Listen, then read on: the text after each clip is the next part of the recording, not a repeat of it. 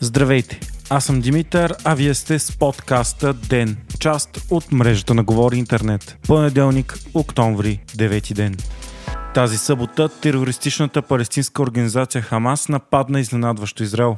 Атаката беше мащабна и е най-голямата от десетилетия заплаха за еврейската страна и целия регион. Жертвите от двете страни са стотици. Атаката започна тази събота сутрин с изстрелването на огромно количество ракети, които затрудниха ракетния щит, а хиляди бойци нахуха в Израел от палестинската автономия ивицата Газа. В страната са влезли стотици тежко въоръжени терористи от Хамас, включително с камиони, автомобили, лодки и моторни парапланери. Те са започнали масови убийства в целия регион на Южен Израел, като в социалните мрежи бяха разпространени шокиращи кадри за убийства на цивилни, насилие и гавра с мъртви тела. За момента има данни за 700 убити израелци, почти всички от тях цивилни, като се очаква броят им да расте. Над 100 други са били отвлечени, а хиляди са ранените. 260 души, предимно млади хора, са били убити при масов разстрел на музикален фестивал. Заради случилото се правителство на Израел официално обяви състояние на пълномащабна война за първ път от точно 50 години насам. На 6 октомври, когато започна нападението, се навърши половин век от началото на Израел арабската война от 1973 година, когато широка коалиция от арабски страни, водени от Египет и Сирия, нападат Израел, но войната завършва с пълна победа за Тел Авив.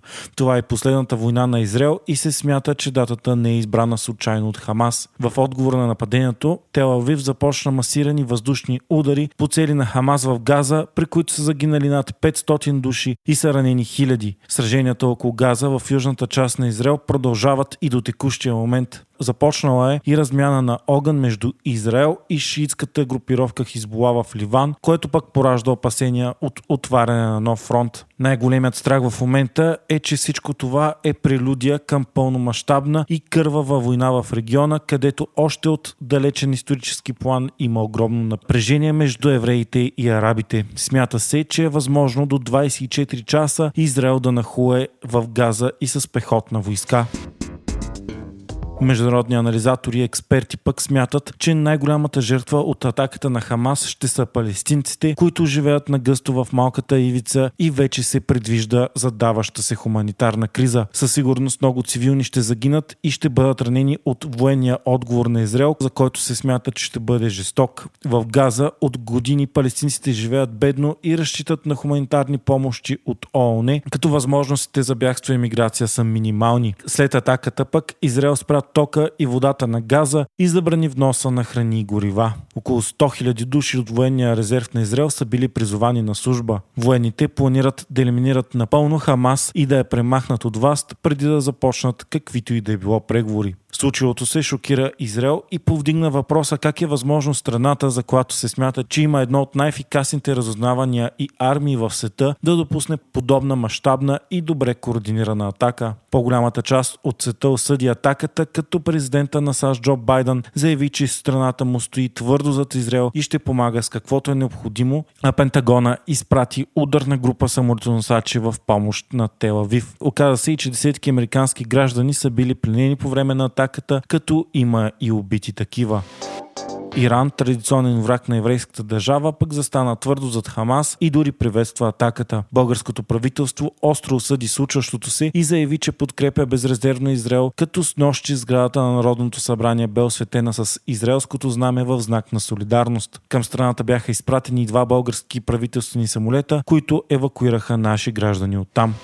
Текущият конфликт датира още от средата на 20 век, когато се създава държавата Израел. До 1947 година днешните територии на Израел са били под британско управление, а преди това под османско, като там са живеели палестинци и евреи. План на ООН е гласил там да бъдат създадени две държави – палестинска и еврейска. В резултат на войната през 1948-49 година обаче между Израел и арабските страни, палестинската държава така и не се създава. Така палестинската Палестинците започват да живеят като част от държавата Израел и в последствие са концентрирани в две към момента автономни области ивицата Газа и Западния бряг. Палестинците обаче са изложени на изолация, особено в ивицата Газа, където на територия от едва 360 квадратни километра живеят над 2 милиона души, които не могат да излязат от там, а цялата територия е подложена на 16 години пълна изолация и е обградена от непробиваеми огради. Ивицата разчита изцяло на чуждестранни помощи за основни нужди, а една трета от населението там живее в крайна бедност. Освен от Израел, територията е напълно блокирана от Египет, която я прави една от най-изолираните в света.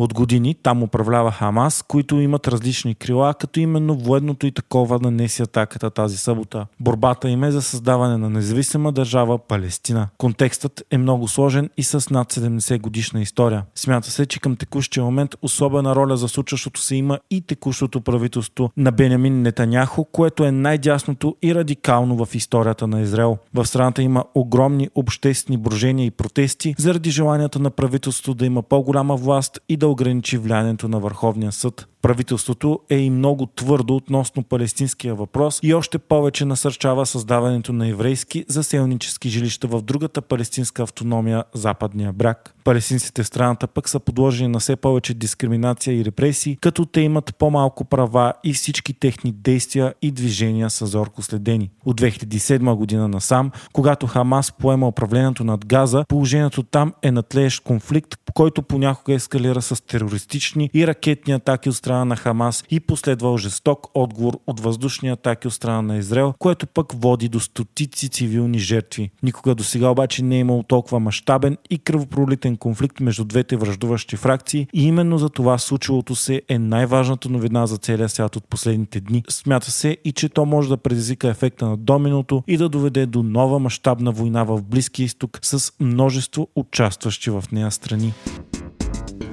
Вие слушахте подкаста Ден, част от мрежата на Говори Интернет. Епизодът подготвих аз, Димитър Панайотов, а аудиомонтажът направи Антон Велев.